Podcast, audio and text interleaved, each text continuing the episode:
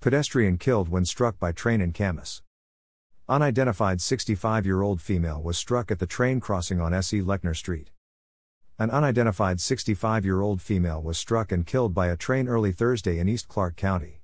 On Thursday, July 21, at about 4:16 a.m., Camas Police, Washougal Police and Camas Washougal Fire were dispatched to a collision involving a train and a pedestrian at the train crossing on S.E. Lechner Street.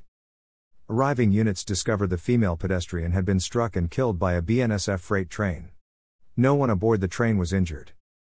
The investigation is ongoing, but it appears that all of the implemented safety equipment near the tracks was functioning at the time of the collision. S.E. Lechner Street was closed for a short time during the investigation but has since reopened. No further details will be released at this time. Information provided by Camas Police Department.